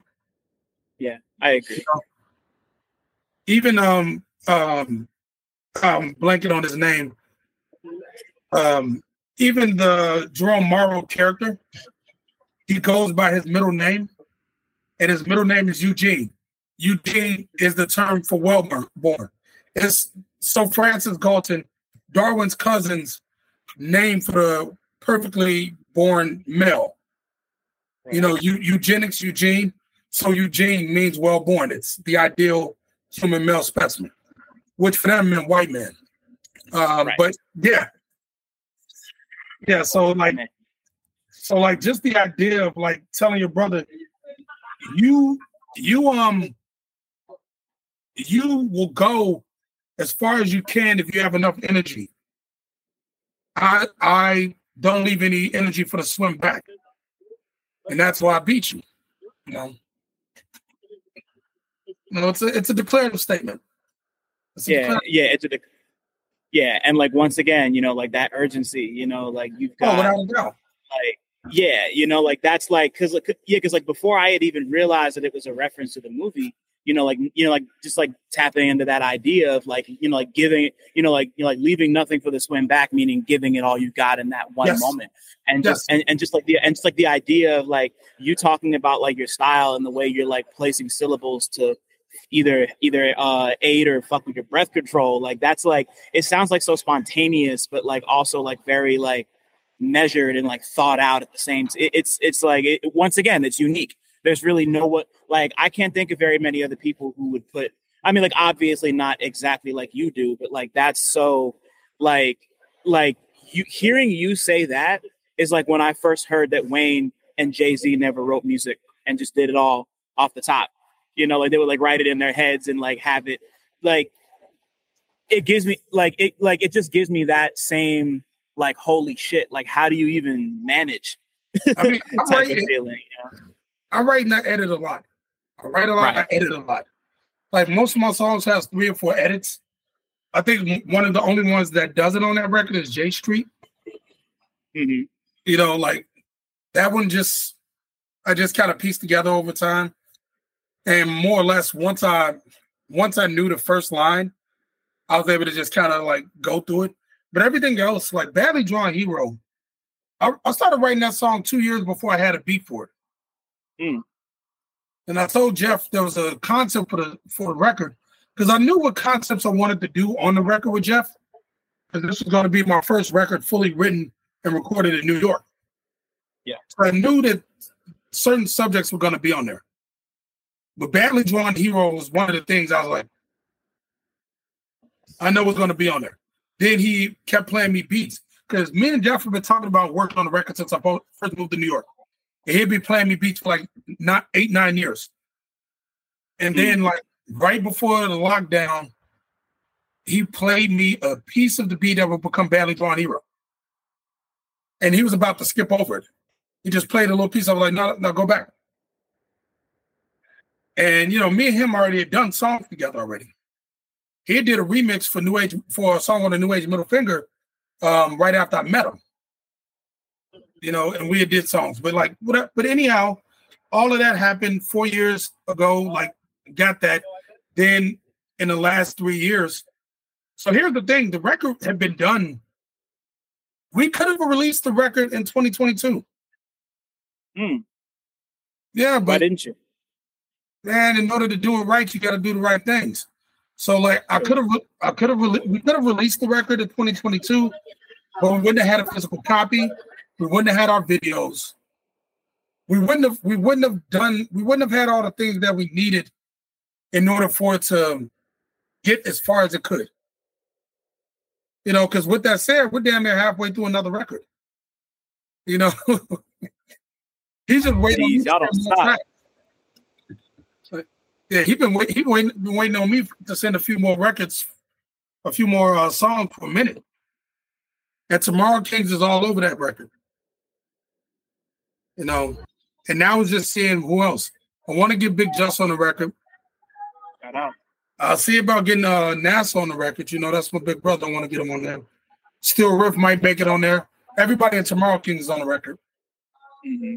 You know, but you know, like it's it was you know it, it was like me and Jeff lived down the street from each other, so we've been we worked on it. You know, constantly for like two years.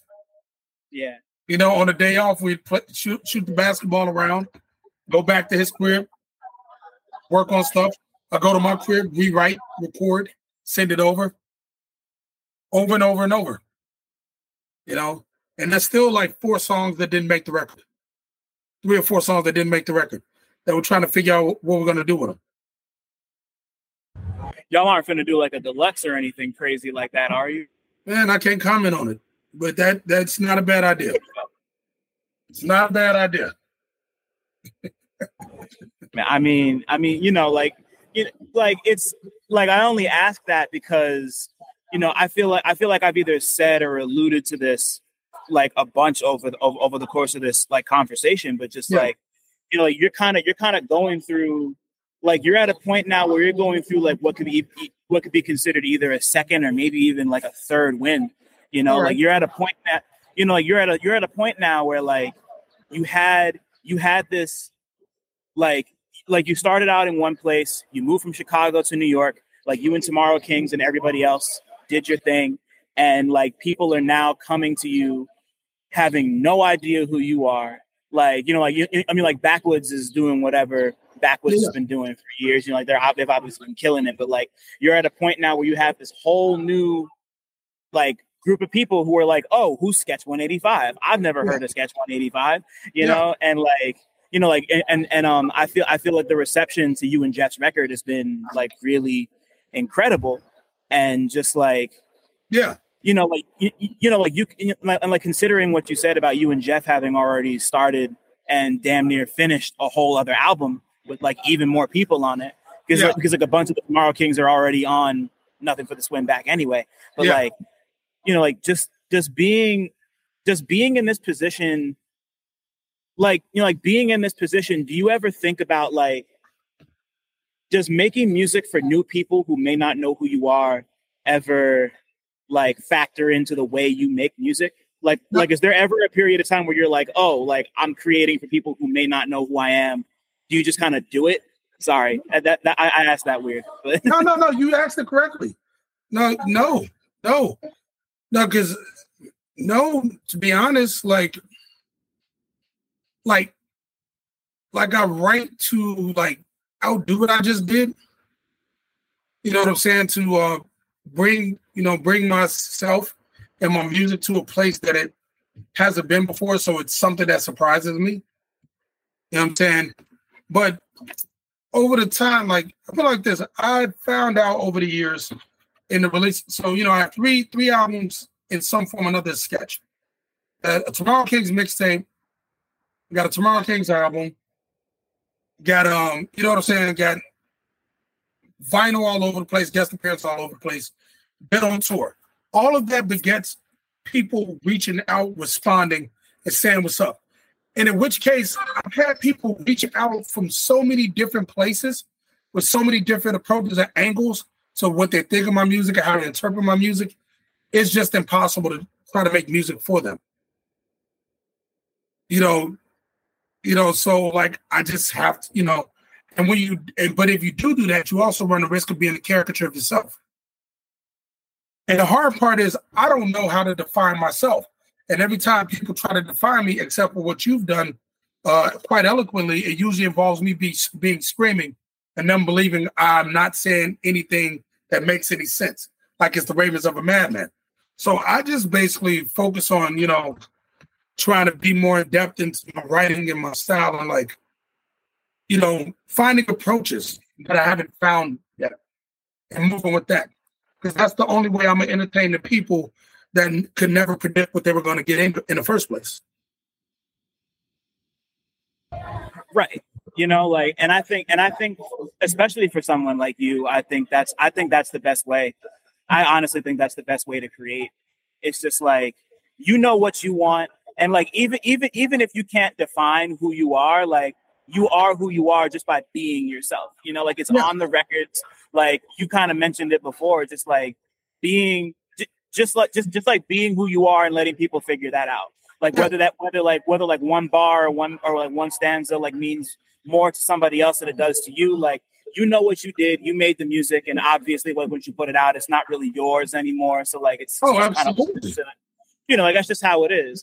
And that's one of the things I've always really respected about you as an artist. You know, like you feel like you feel like someone who just like I I really hate that I'm about to reference a Rick Rubin thing right now, but he just like did this interview where it just he just did an interview where he um where like he was talking about how like the value in art is you feeling comfortable enough to share it with people.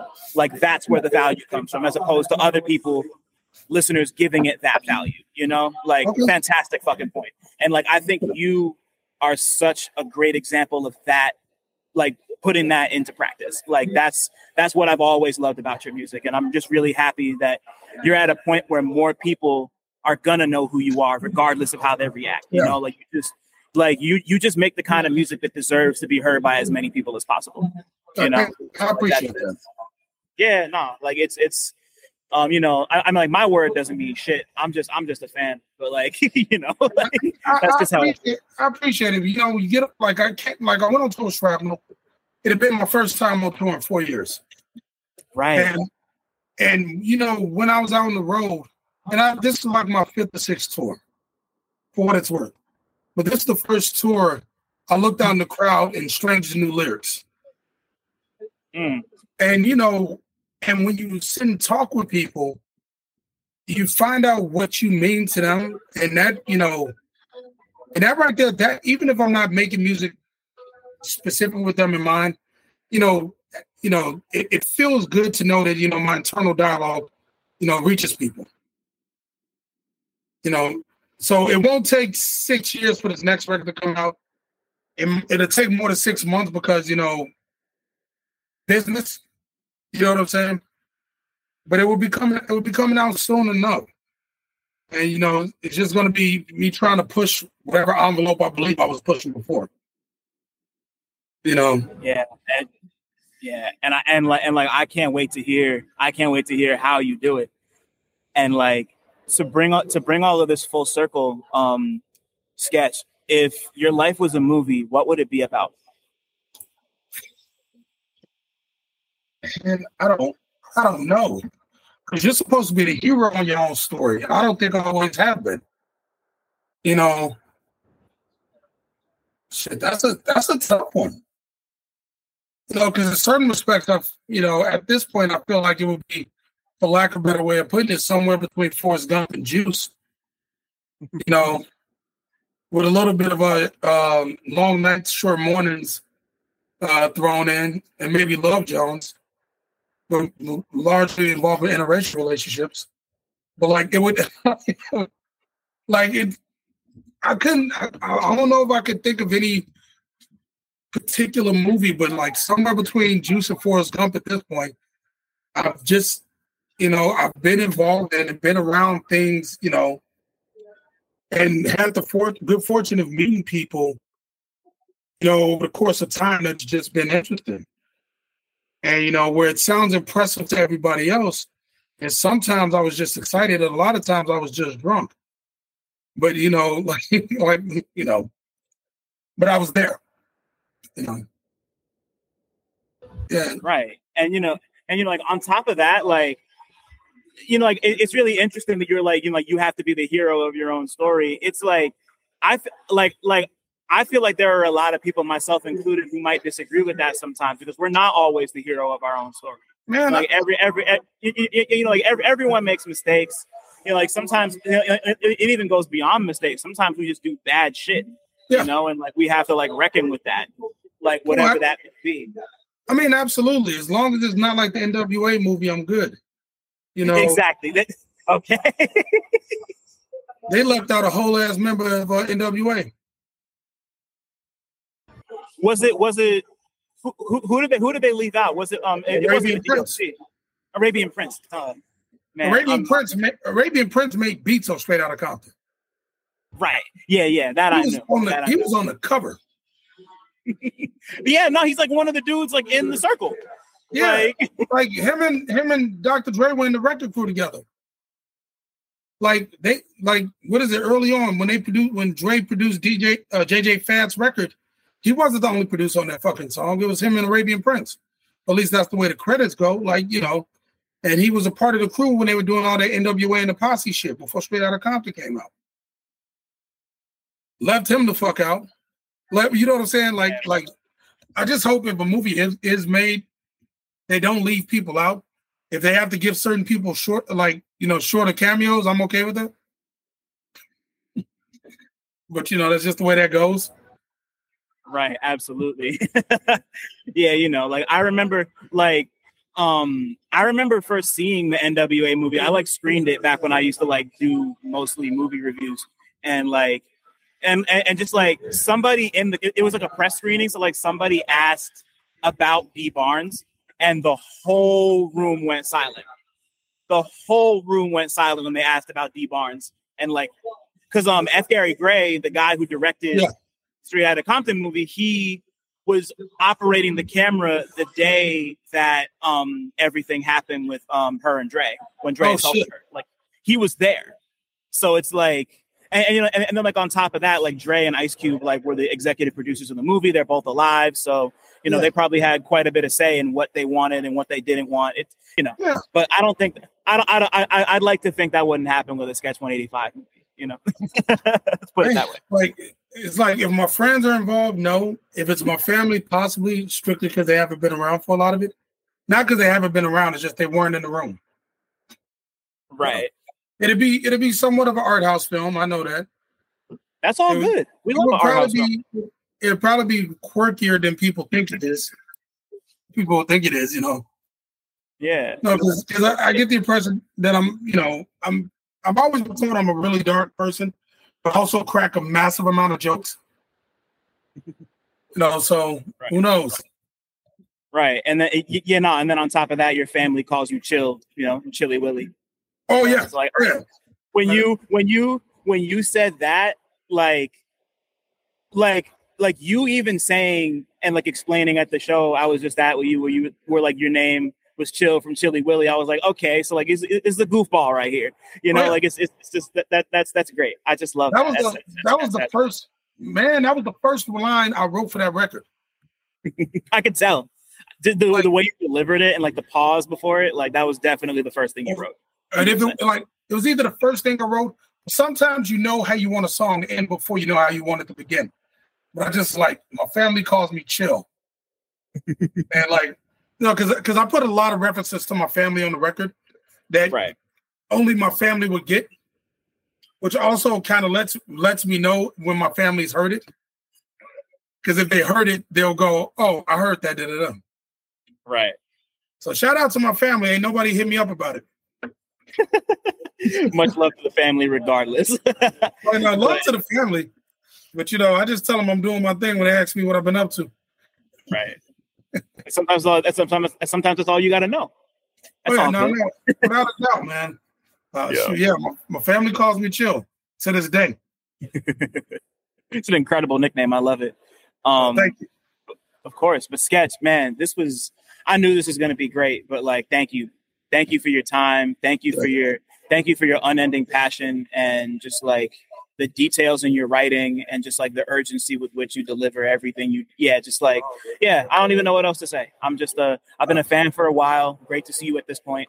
And um happy to just happy to have you on here. I know that this has been a long time coming so i'm really happy really happy to finally get to chop it up with you for a little bit. Uh no doubt. Yeah not not not man thank you for your patience man.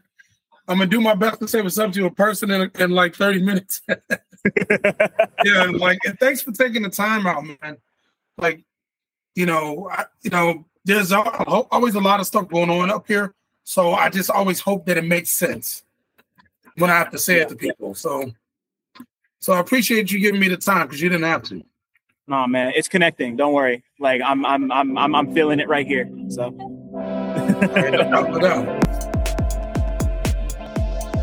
Thanks for listening. Shout out to y'all for making it this far. And shout out to all the black people listening too, because y'all really impeccable. Don't forget to like, subscribe, and tell a friend to come through next time. One.